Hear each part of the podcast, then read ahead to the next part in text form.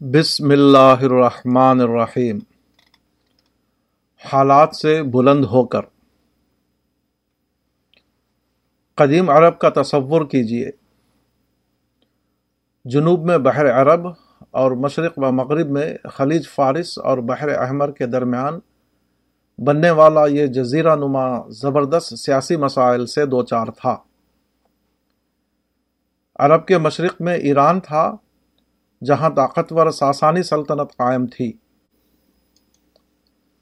شمال میں رومی یا بازنطینی سلطنت تھی، جو دور قدیم کی سب سے بڑی شہنشاہیت مانی جاتی ہے۔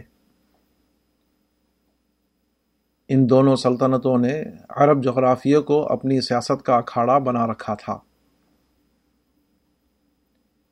عرب کے بہترین زرخیز علاقے براہ راست ان کے قبضے میں تھے۔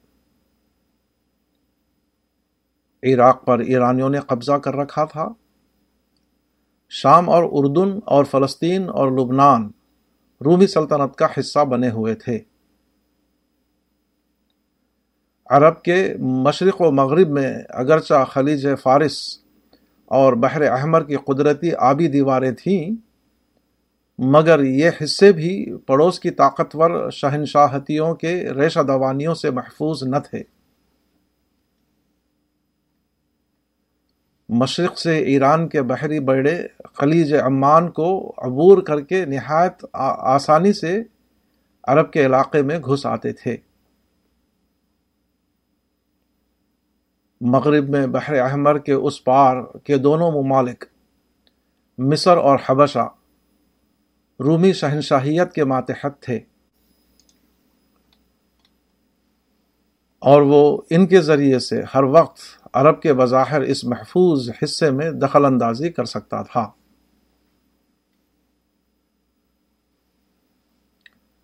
عرب کے اندرونی علاقے میں قبائلی سرداروں کی ریاستیں قائم تھیں۔ مگر رومیوں اور ایرانیوں کی عمومی تسلط کی وجہ سے ان کے لیے بھی زندگی کی صورت یہی تھی کہ ان بیرونی شہنشاہتیوں کی ماتحتی قبول کر کے اپنا سیاسی جزیرہ بنائیں۔ شمال میں شام کی سرحدوں سے ملی ہوئی عمارت غساسنا عربیہ تھی، جو رومی سلطنت کے تابع تھی، اور بے ست نبوی کے زمانے میں اس کا امیر حارث بن ابی شمر غسانی تھا۔ اسی طرح عمارت بسرا تھی۔ وہ بھی رومی شہنشاہیت کے زیر اثر تھی۔ یہاں رومی تمدن چھایا ہوا تھا اور ان کے اثر سے یہاں کے باشندوں کی بڑی تعداد مسیحی ہو گئی تھی۔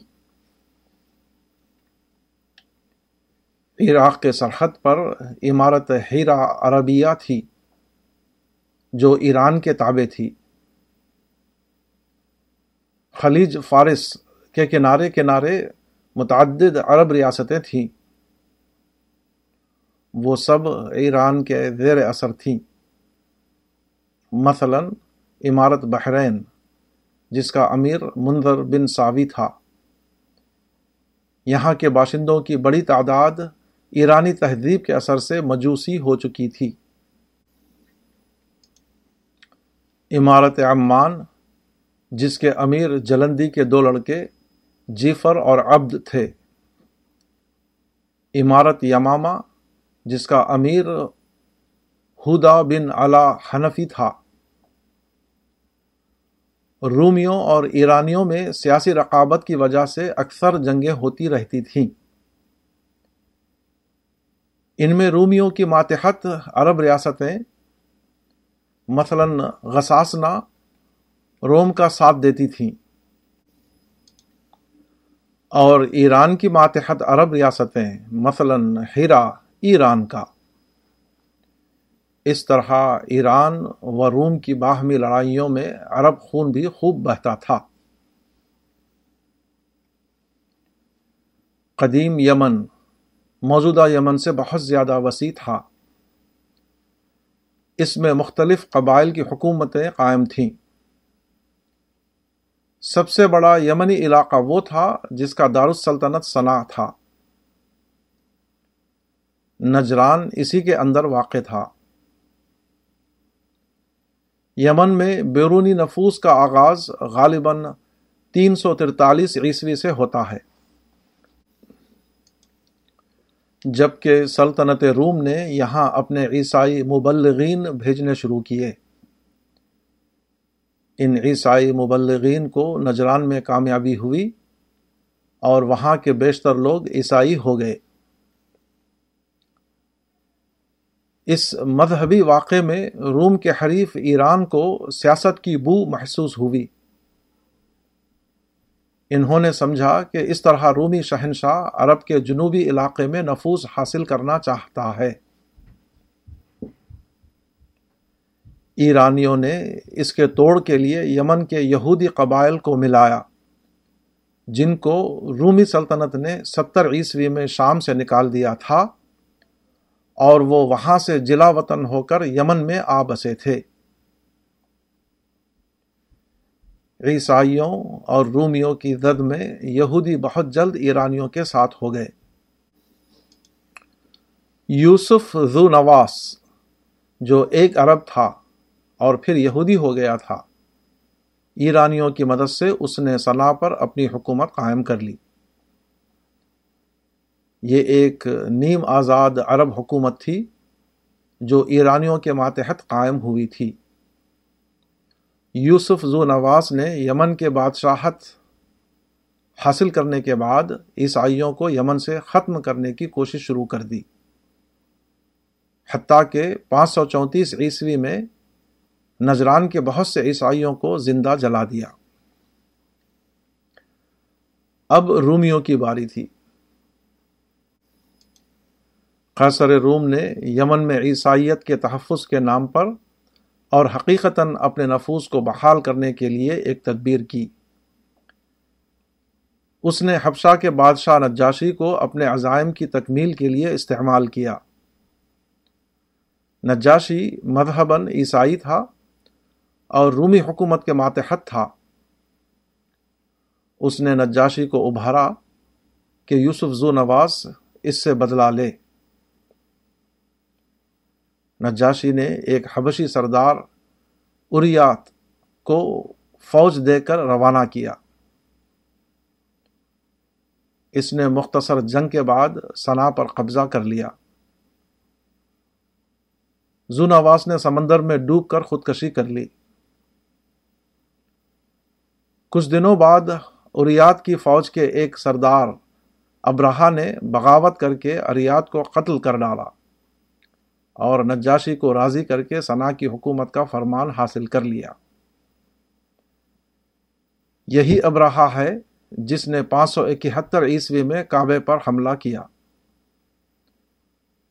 ابراہ کے بعد اس کا بیٹا یکسوم اور اس کے بعد دوسرا بیٹا مسروق حکمراں ہوا۔ سابق ملوک یمن کی اولاد میں ایک شخص سیف بن ذی یزن تھا۔ اس کو خیال ہوا کہ اپنے ملک کو غیر عربوں کے نفوس سے پاک کر کے اور اپنی آبائی سلطنت کو دوبارہ حاصل کرے۔ اس نے یمن میں آزادی کی تحریک، حرکت و تحریریہ چلائی۔ صرف مقامی تعاون مقصد کے حصول کے لیے ناکافی تھا۔ چنانچہ وہ ایرانی بادشاہ نو شیرواں کے پاس پہنچا اور اس سے درخواست کی کہ وہ اپنی فوج سے یمن کی تحریک آزادی کی مدد کرے۔ ایرانی شہنشاہ کے لیے یہ سنہرا موقع تھا۔ اس نے ایرانی سپہ سالار دہرز کی سرگردگی میں ایک لشکر یمن بھیجنے پر آمادگی ظاہر کر دی۔ اس درمیان میں سیف بن دی یزن مر گیا۔ تاہم اس کا لڑکا معدی کرب ایرانی فوج کو یمن لانے میں کامیاب ہو گیا۔ یہ لوگ خلیج امان کو عبور کر کے حیدر و موت کے ساحل پر اترے۔ وہاں سے سنا پہنچے۔ معدی کرب نے ایرانی لشکر کی مدد سے حبشہ کی فوج کو شکست دے دی اور حبشیوں کو یمن سے نکال دیا۔ اب مادی کرب سنا کا بادشاہ تھا، تاہم ایرانی فوج بھی یہاں مقیم رہی۔ مادی کرب کے مرنے کے بعد ایرانی فوج نے سنا پر قبضہ کر لیا۔ اس طرح سنا ایرانی سلطنت کا ایک سمندر پار صوبہ بن گیا۔ جب اسلام یمن میں پہنچا ہے، تو سنا کے ایرانی گورنر باغان تھے، جو بعد کو مسلمان ہو گئے۔ مذکورہ تفصیلات سے ظاہر ہوتا ہے کہ پیغمبر اسلام صلی اللہ علیہ وسلم کی بیفت ہوئی۔ تو عرب کا علاقہ کس طرح ایرانی اور رومی استعمار کی شکارگاہ بنا ہوا تھا۔ ان حالات میں ایک مسلح کے لیے بیک وقت دو راستے کھلے ہوئے تھے۔ ایک یہ کہ وقت کے حالات سے متاثر ہو کر سامراجی طاقتوں کے خلاف سیاسی لڑائی شروع کر دے۔ دوسرے یہ کہ خود اپنے آپ کو اندر اندر اتنا مضبوط بنایا جائے کہ سامراج کی عمارت معمولی کوشش سے گر پڑے۔ آپ نے اپنی مہم کے لیے پہلے طریقے کے بجائے دوسرا طریقہ اختیار کیا۔ قرآن کی سورہ نمبر ایک سو پانچ صورت الفیل، اور سورہ نمبر ایک سو چھ، سورہ قریش میں ابرہا یعنی حاکم یمن کے مکے کے خلاف جارحانہ منصوبہ کا ذکر ہے۔ مگر اس کے جواب میں جس عمل کی تلقین کی گئی ہے، وہ رب کعبہ کی عبادت ہے۔ پہوالا قریش آیت نمبر تین۔ گویا اسلامی مزاج یہ ہے کہ سیاسی چیلنج درپیش ہو تو اس کا جواب بھی عبادتی عمل کے سطح پر تلاش کیا جائے۔